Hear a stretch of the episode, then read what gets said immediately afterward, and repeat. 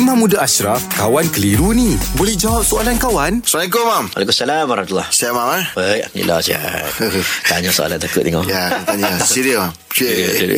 Ni ha, si apa Rais Afam ni dia yang nanyakan imam tentang uh, stiker ni. Apakah hukumnya meletakkan potongan pelekat atau stiker ayat, ayat Al-Quran di bahagian cermin belakang kenderaan? Okey, memang ada perbahasan ulama tentang meletakkan uh, ayat Quran menggantung di tempat-tempat tertentu. Uh, cuma di atas kenderaan ni tak ada lah lagi lah kita nak bincang tentang hadis Nabi. Tak pernah lagi lah kita dengar dulu orang gantung ayat Quran dekat unta zaman dulu.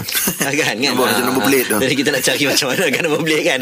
Ha, jadi kaedah dia simple. Nabi masuk tandas, Nabi tanggalkan cincin Nabi yang ada kalimah Allah. Menjadikan ulama meletakkan hukum banyak benda. Ayat Quran ini nak gantung kat mana? Letak kat mana? Tengok pada keadaan tempat. Kalau tempat itu tempat yang tak sesuai untuk ayat Quran, maka tak boleh gantung. Ha, tandas, tempat yang tak sesuai lah. Tapi kalaulah ayat Quran tersebut letak dekat kereta, kita boleh jamin dia dijaga dengan baik. Hmm. Ha, letak dekat cermin kereta. Okey, ha, tayar tak boleh lah. Yelah. Ha, tak sesuai. Cermin kereta boleh tak boleh? Boleh. Wa may yu'azzim sya'air Allah. Siapa yang membesarkan syiar Allah, maka itu satu benda yang yang Allah suka. Hmm. Ha, nak membesarkan kita sebut alhamdulillah la ilaha illallah. Boleh tak boleh letak kat cermin kereta? Boleh. Ha? Jadi doa-doa pun Ah boleh tak ada masalah. Jangan suruh anak kita pergi pijak-pijak pula. Oh, itu tak boleh lah. Oh, anak Spider- bukan Spiderman nak bijak kat cermin. Kita bukan bila kira sangat sama sekarang ni kan.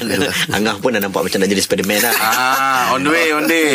Okey, mana boleh, Mam, eh? Terima kasih, Mam. Alhamdulillah. Selesai satu kekeliruan. Anda pun mesti ada soalan kan? Hantarkan sebarang persoalan dan kekeliruan anda ke Sina.my sekarang.